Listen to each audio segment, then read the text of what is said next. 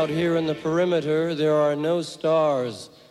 Out here, we is stoned, immaculate. Hello and welcome. This is the C86 show. I'm David Eastaugh. As you know, we love a special guest. This week it's going to be the turn of the Stoke on Trent indie band. It is the one and only The Rose Hips, who um, existed between 1986 to 1989 because I spoke to guitarist and songwriter Glenn Airey very recently to find out more about life, love, poetry, all that other groovy stuff. Anyway, they had various releases on the Subway organisation and then had various other releases on such labels as Sweet William, Chaotic Brilliance. So this is the interview with Glenn. So after several minutes of casual but interesting chat, we get down to that exciting subject that was the early formative years which Glenn is going to tell us all about and tell us now. Anyway, Glenn, it is over to you. Um, well, I was born towards the end of 1965, so uh, probably 18 months, couple of years in it, and I'm um, and and I was I was a, a, big pop fan. I kind of most of my uh, teenage or, or, pre-teenage years, I suppose, it was just I just liked whatever was in the charts, you know. Um, or, or uh, half of what was in the charts, yes. without being particularly um, selective about it. I did like all the glam groups, of course, because they, they were basically designed for ten-year-old kids, weren't they? You know, um, the, the, and I've got to say, it was really when it was when I heard about the Sex Pistols actually that I thought, well, that's not that's kind of pop music, but but obviously not quite right. and um, and uh, and and I, I suppose even I mean I was I was ten or eleven, so I was too young to understand it on any level really. Um, but the, the, that was the first time that I thought, gosh, how exciting that is, as opposed to just um, glamorous and colourful and fun kind of thing. Yes. Um, uh, I, I mean, my favourite groups were like uh, Mud and the Glitter Band and, and Sweet and all the obvious ones, really. Well, yeah, didn't really have many records until punk came along. I mean, I, I, didn't have enough money anyway to go buying records, but uh, yes, I'd, I'd, play my parents' compilation albums and things like that. You know? Oh yeah. So were your parents quite into? You know, were they? Did they have a musical passion at they, all? Not especially. Um, my, my dad's record, he had a huge record collection, but it was mostly classical and jazz records.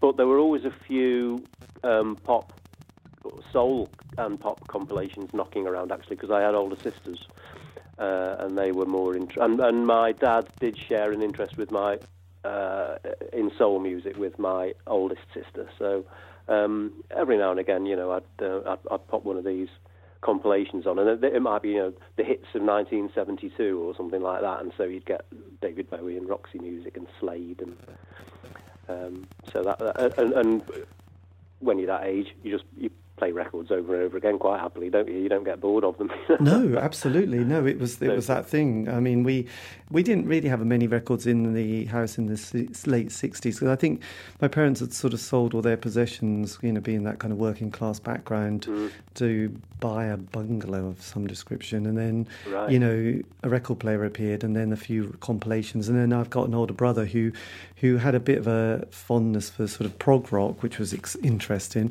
because he was seven years older than me. But he also had a couple of albums which I was mesmerised by. One Sergeant Pepper, and the other one Goodbye Yellow mm. Brick Road, which I found quite fascinating, really, because there was so much, you know, mm. the songs on there were just so amazing. So, um, yes, yeah. they, have kind of stuck with me ever since, really. But yeah, they, mm. but there was also because my mum used to have Radio Two on. I, I do have a sort of yeah. fondness for things like the Carpenters and. That's right. Radio was a very, very big thing. Yeah, the radio was on all the time. Yeah. Yes, so Radio Two and uh, Jimmy Young. What's the recipe today? Jimmy was always kind of That's an exciting yeah. moment. Junior and, Choice on a on a Saturday morning. Yeah, and obviously the kind of fondness Ed Stewart and Tony Blackburn.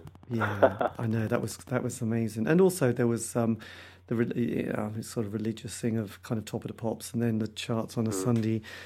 Yeah, uh, yeah. Uh, uh, late afternoon, early evening, which was kind of exciting because you know That's music right, yeah. kind of they they Finger- kind of it changed so slowly, didn't they? A record would go up four places or down That's two right, places. Yeah. Oh, ah, yes, there was none of this straight uh, in at number one. Well, very, very, very rarely. I think. Yeah, Yeah, absolutely. Taping finger poised over the pause button, as they say. Yes, that kind of. your favourites. This is true, I know, and sometimes just through the air as well. So you had that anticipation that someone would walk into the room. So um, it was all very. Yeah, co- your tea's ready. All that. yes, it was all very good. So when did you get a, a musical instrument? When did that sort of appear in your life? Um, I bought a guitar in about uh, second hand. I mean, you can imagine. I mean, it was it was it was a pretty decrepit thing. In about early 80s, I think. Um, I learned to play it uh, to the extent that I could, which it w- was never very well at all. Um, just in a, in a day or two when I was on the dole in about 1983, I think. Right. No, hang on. Yes, 80, 83, that sounds about right. Um, and and I had a bit of a, a sort of um, eureka moment where uh, after after spending months just plucking away at it, not really grasping the theory at all, um, I had a bit of a eureka moment when I I, I, made bar chords work, I think, or or, or, I made the chord changing just fell into place as a fairly natural thing. Now, as I say, I'm only talking about kind of three, three or four chords, but that, but that was enough, you know.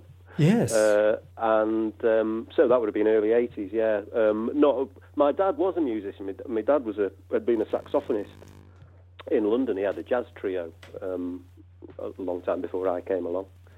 Um, but I mean, that's proper music, you know. I, I just learned to bash out three or four chords on, a, yes. on, a, on an electric guitar with a with a poxy little.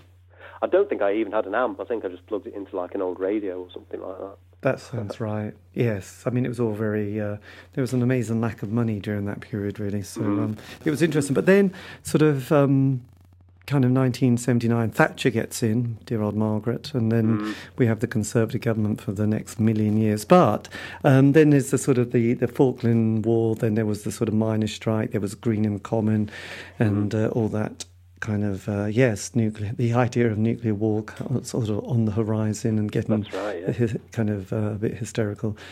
Yeah, the yeah. I don't know if I mentioned the miners' strike, but it was all very kind of angsty during that period. Did you leave school around 82, 83 then? Uh, uh, I left my yeah. I did my O levels in um, 1982, and um, sort of loafed around at college for a couple of years, not really heart not in it, and drifted onto the dole for a year or two. yes. Uh, which is when I uh, and, and friends of mine as well that we all kind of learned to play it, play in inverted commas uh, musical instruments around about that same time. I mean that was that was one good thing about being on the dole. Really, you had that bit of breathing space.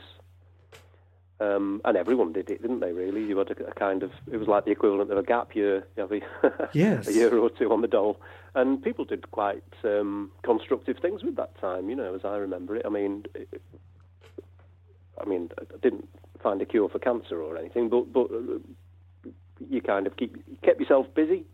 Do fan and, and people were doing fanzines and starting bands, and yes. Well, what is it? that's well, where a lot of that creativity came from. People having that a tiny, tiny bit of money and a, and a little bit and, and quite a lot of time, I suppose.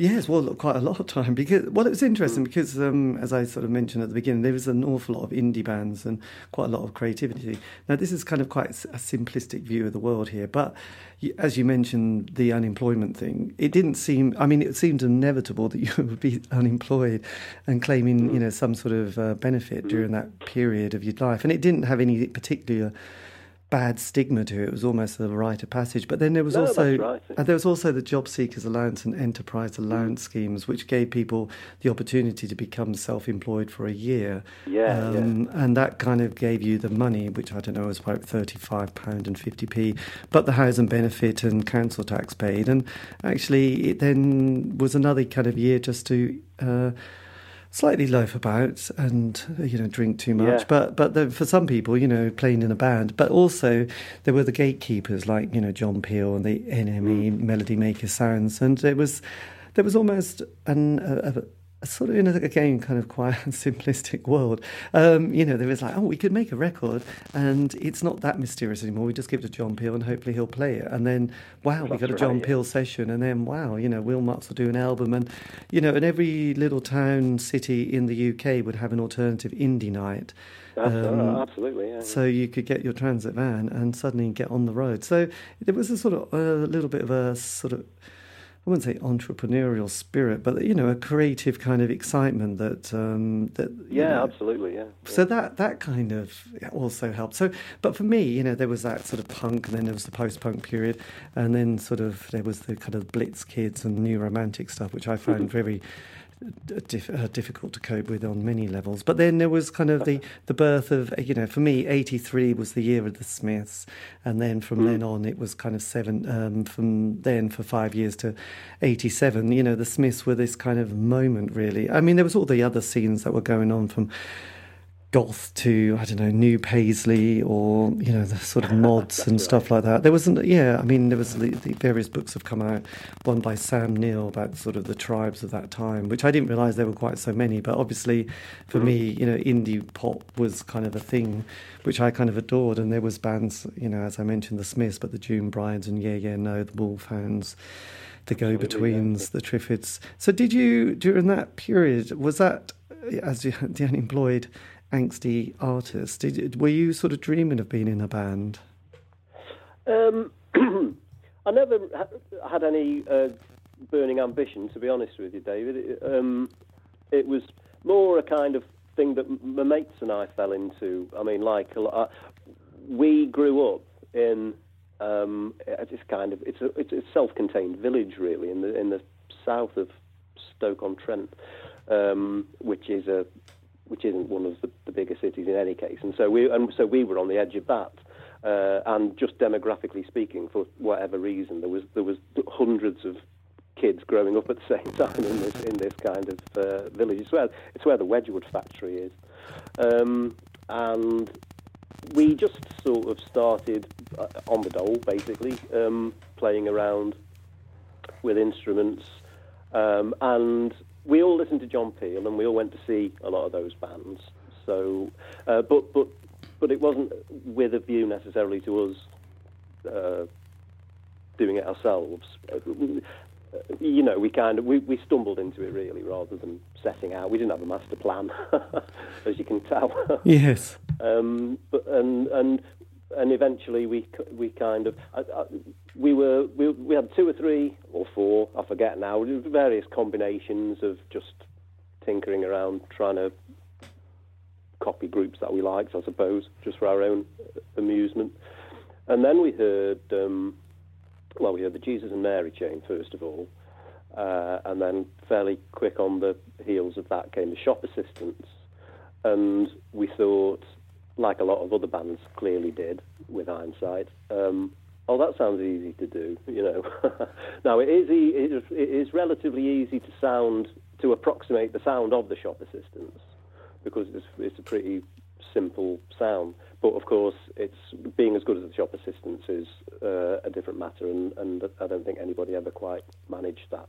No, no. I mean, they, they I do remember going and buying their sort of um, full track single, I do believe, which right, yeah, oh yes, you will have done, I'm sure. Sub- Subway Records, probably, yeah. That's right. And, uh, and we, um, and so that's when we started. When we realised that you could write songs that you know, I mean, the shop assistants probably wouldn't have it as a B side, but, but in theory, it, it, it, was a song, you know, and so we and so we started writing loads, and then we started thinking, oh, so you can be in a group after all, kind of thing, you know. Yes, absolutely. And your lineup, I mean, it was a kind of a bit of a classic '80s lineup as well, wasn't it? Because yeah. you had the um, the female, you know, front. That's right, yeah. Which again was the kind of thing which, let's face it, we did probably nick that off the shop assistants as well.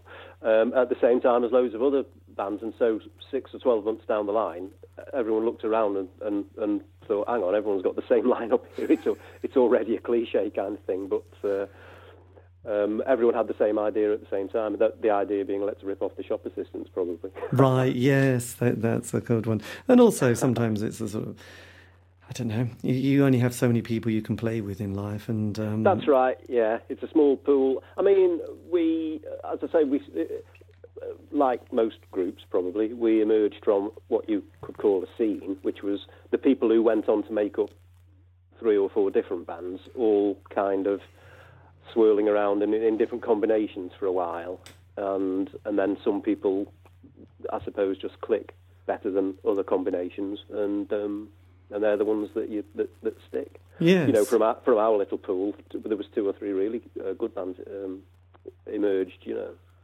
playing very different styles of music, which is interesting. You know, there was, like a real great hardcore band, uh, uh, hardcore punk band, and and the, the Rose Hips doing sort of indie pop Yes. uh, music, and a more uh, a, a more trad rock kind of group, all, all formed from people who'd just been um, mixing and matching for Yes. months. You know, trying out different things and. Uh, There you go. That's good. So then you, you did the lineup. There was yourself, Anton bass. You had two marks on drums, but obviously not at the same time. Uh, that's no. Well, we would, have loved to have had two drums, but uh, always like groups with two drums. But yeah, but, yeah, that's right. So there was Yo, Ant, me, and Mark. Mark One, as we call him, Yes. uh, for the first couple of years, first couple of records, and then um, uh, and then Mark was was replaced by a different Mark on drums, and we also added a, a rocker uh, from the Flatmates. He was he was the drummer in the Flatmates, but he joined the Rose Hips as a keyboard player, yes. and we also added a second guitarist who was Pete. Yeah, that was probably that will happen. I expect, suppose, late '87 uh, or '88, something like that. Yes, you came along at that kind of. It was kind of an interesting change in, in sort of the scene. I hadn't really appreciated it quite so much, but I, I realised that there's this every I don't know five years. There's a little bit of a shift, isn't there? Another chap, a small chapter appears. I think it's the next wave of 16 to 18 year olds come along and they are looking Aye, to probably. discover their next band. So you you you formed in sort of was it 86 then you came together? Uh, 85, I think, probably that lineup, um, and that's the, the first sort of combination. Um, and as I say, that was it, because it was hearing the. It must have been 1985 because it was hearing the Shop Assistants uh, Yes. first record in 1985, um, and basically. We, we dispatched Mark, the drummer, up to the, the youth club and said, "See if there's any young girls who fancy joining a pop group." which sounds really seedy now, but it was it didn't feel like that at the time because we were all very young ourselves, obviously. yes, absolutely. And so Yo was the one who came forward. That's right, yeah. Now she wasn't called Yo then, but I can't. I, I better not tell you her, um, Real name. her, her real name. Or No, I'll- I'll she's probably. She... yes. Oh, it's Yeah, very did, yeah, exciting, yeah. isn't it? Great. She was only about sixteen, I suppose. She might not even have been. I suppose she must have been fifteen or sixteen, I suppose. Well, you do look incredibly young, actually. I've Mm. sort of been looking at that picture on the discography page, and um, it's very, very sort of. It, well, you know, it's definitely from a previous period, isn't it? But I mean, it could be. Mm.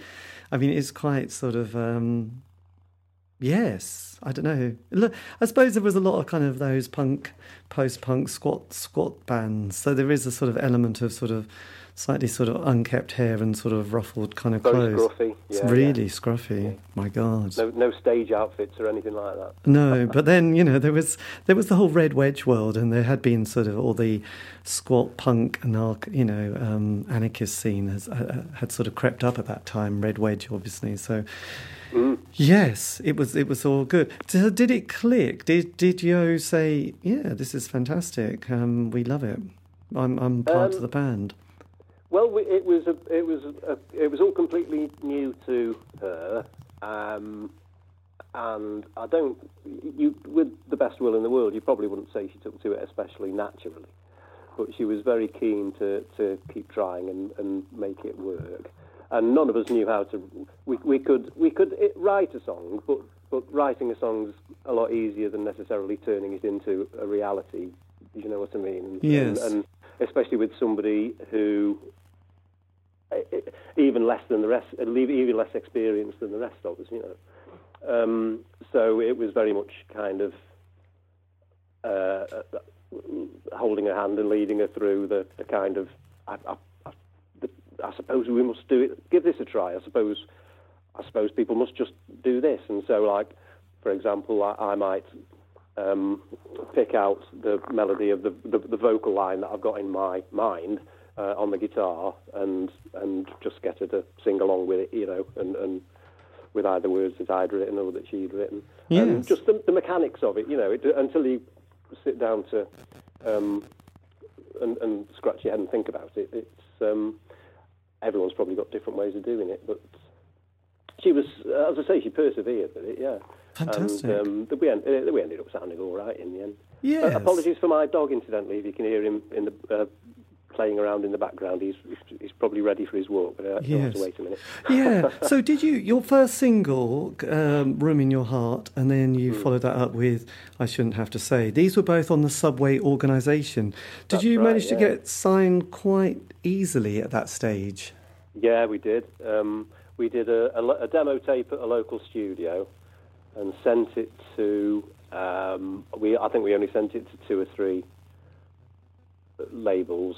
Uh, Creation at the time was an obvious one. Before you know, it, it, I mean, Creation was a uh, was very cool label, um, uh, and, and you'll remember it wasn't anything like the, the, the giant it became.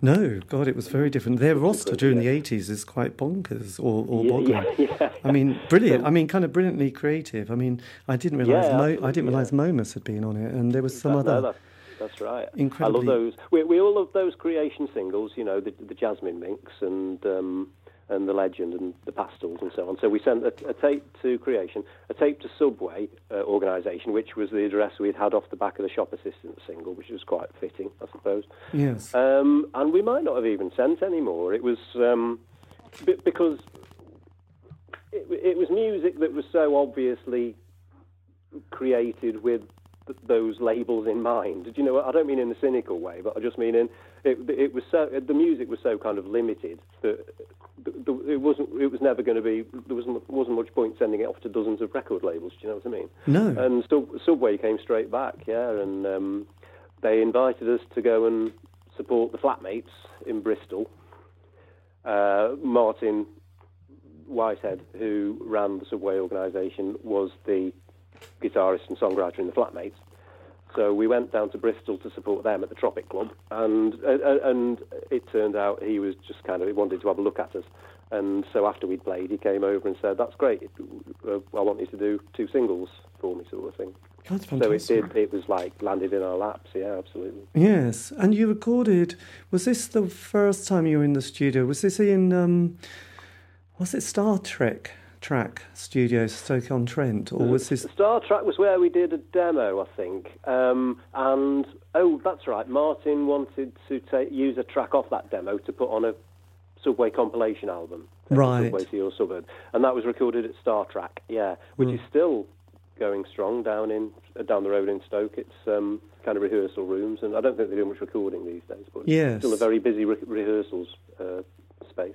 But it was. It was uh, December sorry. '86, wasn't it? You went to Sam Studios in Bristol to record yeah, the bulk of your material.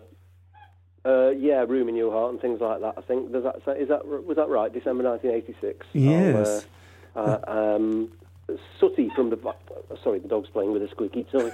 um, Sooty from the Vice Squad. If you remember Becky Bondage and Vice Squad, no. um, the the engineer who worked at think it was it called Sub. What did you did you say the name of the studio, Dave? yeah, it was Sam. S. Well, in cap- Sam, that's right, S-A-M, yeah. Um, yeah, uh, Sooty was uh, Sooty w- was the engineer there, and we did. I think we did six tracks, which form made up a kind of twelve-inch version of the EP, and then probably three of them on the on the seven-inch. I think. Yeah. Yes, and as you were, as as as the band were coming, was this all everyone's kind of full time passion at this stage? No, not really. Um, I mean, I had a, a, a proper job, a really boring job. Uh, Yo was very much a student still, and Yes. was. I think Ant was kind of. Um, he he he's gone now, bless him. He passed away in 2010. Um, now he and he went on to have um, a, a, much more interesting music career in some ways, which I can t- tell you about in a moment if you like. Yeah. But uh, uh, when the Rose Hips were, were, sort of starting, he uh, and and evolving, as we've said, he he he did kind of live and breathe it because he he he wasn't one for getting a job if he didn't particularly want one. So he spent most of his days um, learning to play the guitar properly, for one thing, unlike me and um, and dealing with whatever gigs that were coming along and, and fanzines and all that kind of. Yes.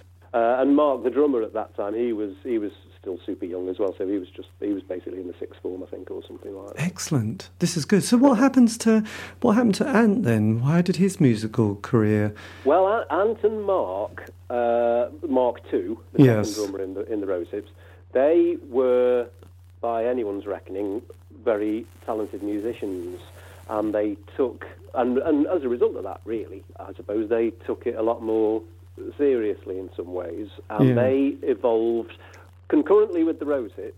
They were they were they, you know they didn't leave the Rose Hips to start another band, but they uh, running in parallel. They were in the Venus Beads, who I don't know whether you remember the Venus Beads or not, but in the early '90s, they made quite a splash. They were a kind of um, post-hardcore uh, kind of uh, indie rock, Hüsker Dü influenced oh. band, and they toured Europe uh, uh, with the Rollins band, I think, and, and they toured with Sugar, Bob Mould's band. Oh yes, I remember Sugar.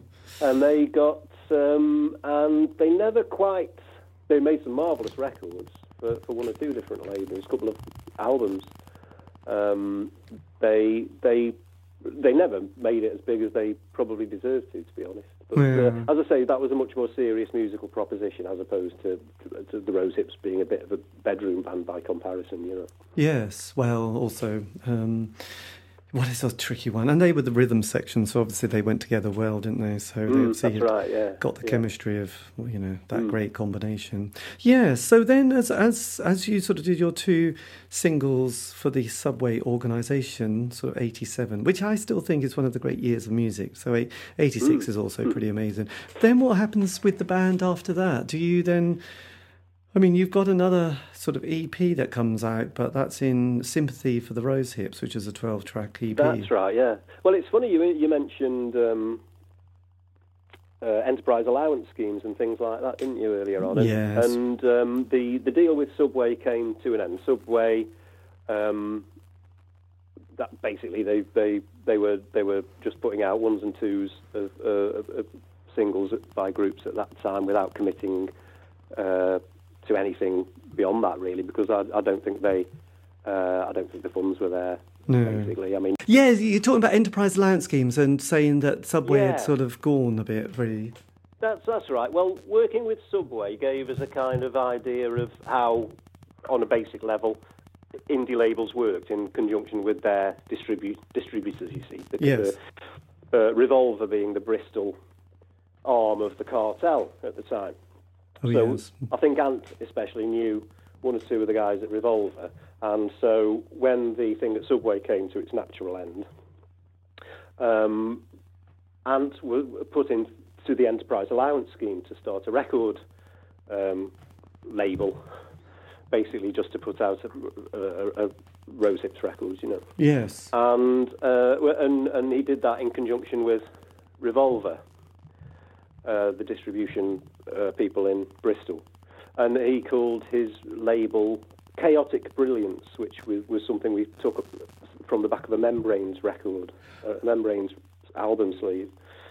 And so for the funding of that third EP, which musically is a lot more uh, adventurous, really, and um, a bit more going on, uh, more instrumentation and stuff. Uh, he got funding for that through the Enterprise Allowance Scheme. Yeah, I think you had to show that you had a thousand pounds in your bank balance, which and everybody did the same thing. They borrowed a thousand pounds off an auntie or something, uh, and and printed off a bank statement and then paid the auntie back the next day.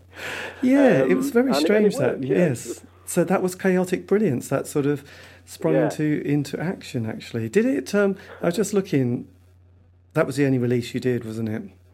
It was, yeah. Uh, and and then uh, that was well, that was the only other release while we were still going. And then in the early '90s, um, a label put out uh, an, another single, "Bloodstained Fur," which was probably most people seem to think was the best um, thing we ever did, and I tend to agree. Yes. But that didn't come out until a year, uh, well, a couple of years after we'd packed up. But that was, um, yeah, quite interesting. So when did you? Because you went to, you sort of split, um, eighty nine. Was that a kind of? Hmm. Was that just kind of everything kind of slowly puttering out and thinking? Yeah, it was. It was really. I mean, as I say, Mark and Ant were uh, getting busier, getting more into doing the Venus Beads, which is fine because that's that was, as I say, they were taking it a lot more seriously than the rest of us, really. Yes. And I suppose I'd just, um, I'd fulfilled my um, uh, limited ambitions of being played by John Peel and going into a record shop and seeing your record in there and things like that. Yeah. Um, li- little things, but meant a lot. yeah, absolutely. Um, and Well, so I, I didn't really have any, as I say, burning ambitions beyond that, you know. So it came to a natural sort of end, really. And you find yourself spending hours travelling up and down the motorway for a.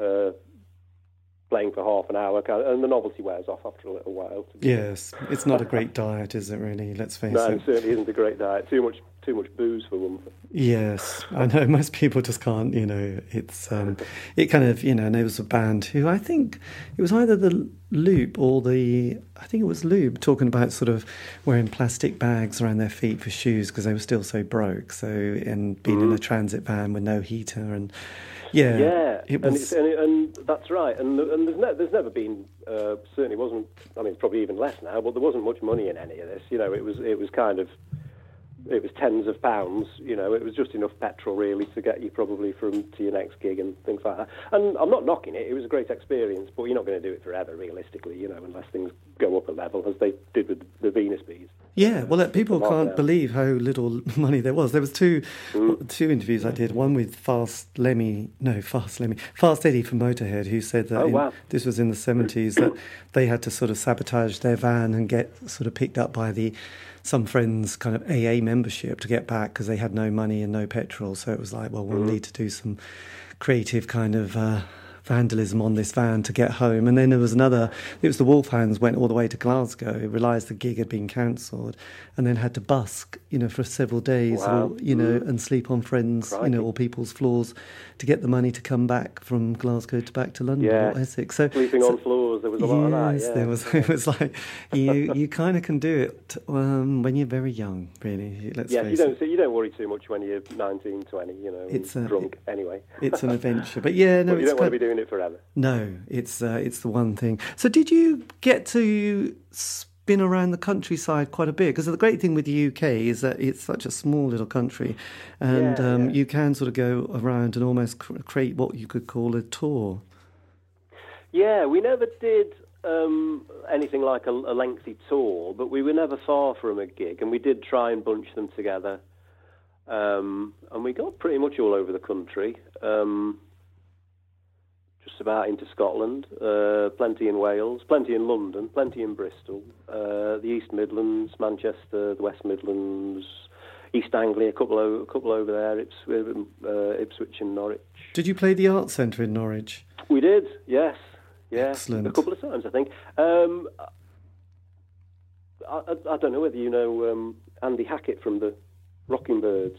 Oh yes, Andy put us on in Norwich a couple of times, yeah.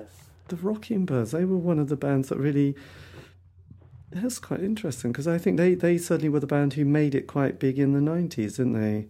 Yeah, early nineties, a country, country band, yeah, yeah. Yes, we never saw that one coming, did we? But well, Andy, bless him, he's still a friend of mine today, Andy. Yeah, and he, he put us on in Norwich a couple of times at the Arts Centre there. Yeah. oh god, that's fantastic. So then, what? I mean, you've had a compilation that came out and is now sort of available on Bandcamp, but this came out. You've put all your bits and pieces together. Oh yes, that's the point.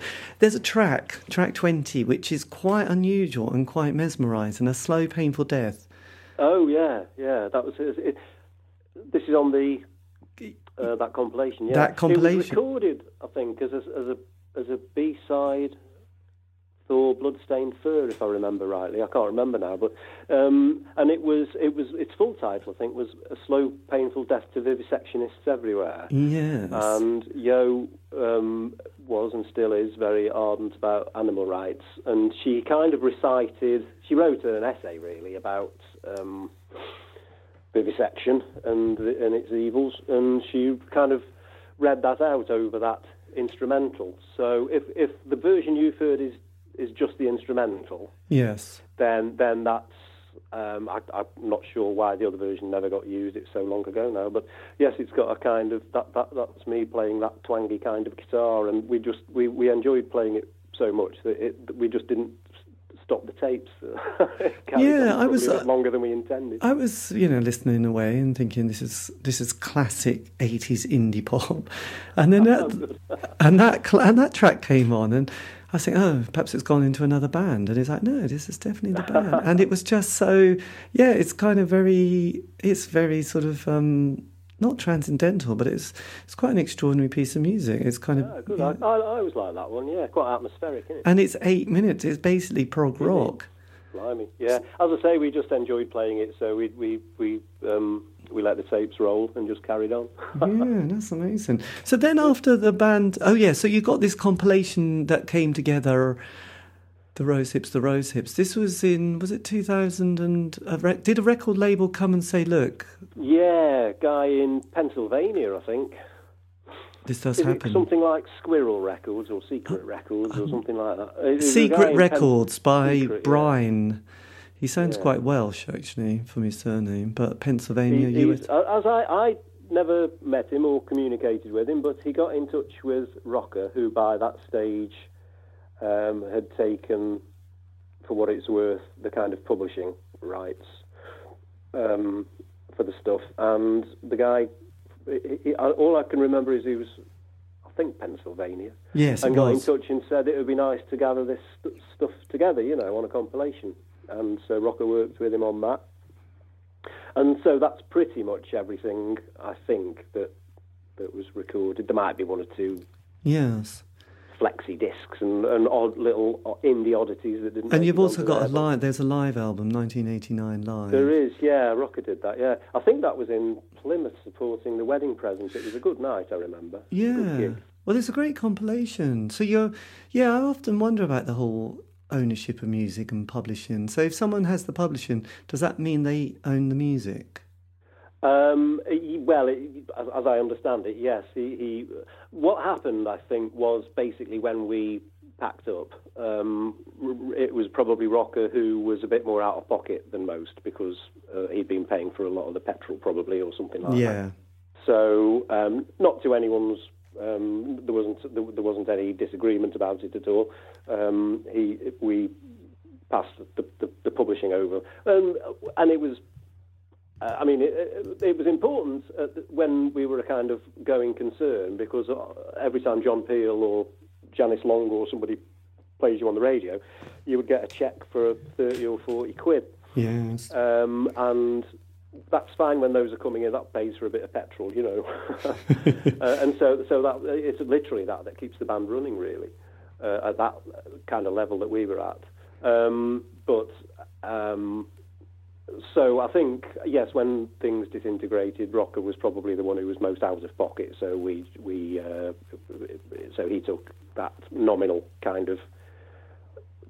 I presume there is still a nominal kind of income if uh, every now and again Gideon Coe or somebody plays a record or uh, Cherry Red are forever putting out these compilations, aren't they? Of, they are indie stuff, and we're on one or two of those. So so hopefully Rocker gets a few quid uh, every now and again. But more importantly, it means he can control who does what with the music, which is how the that compilation came about.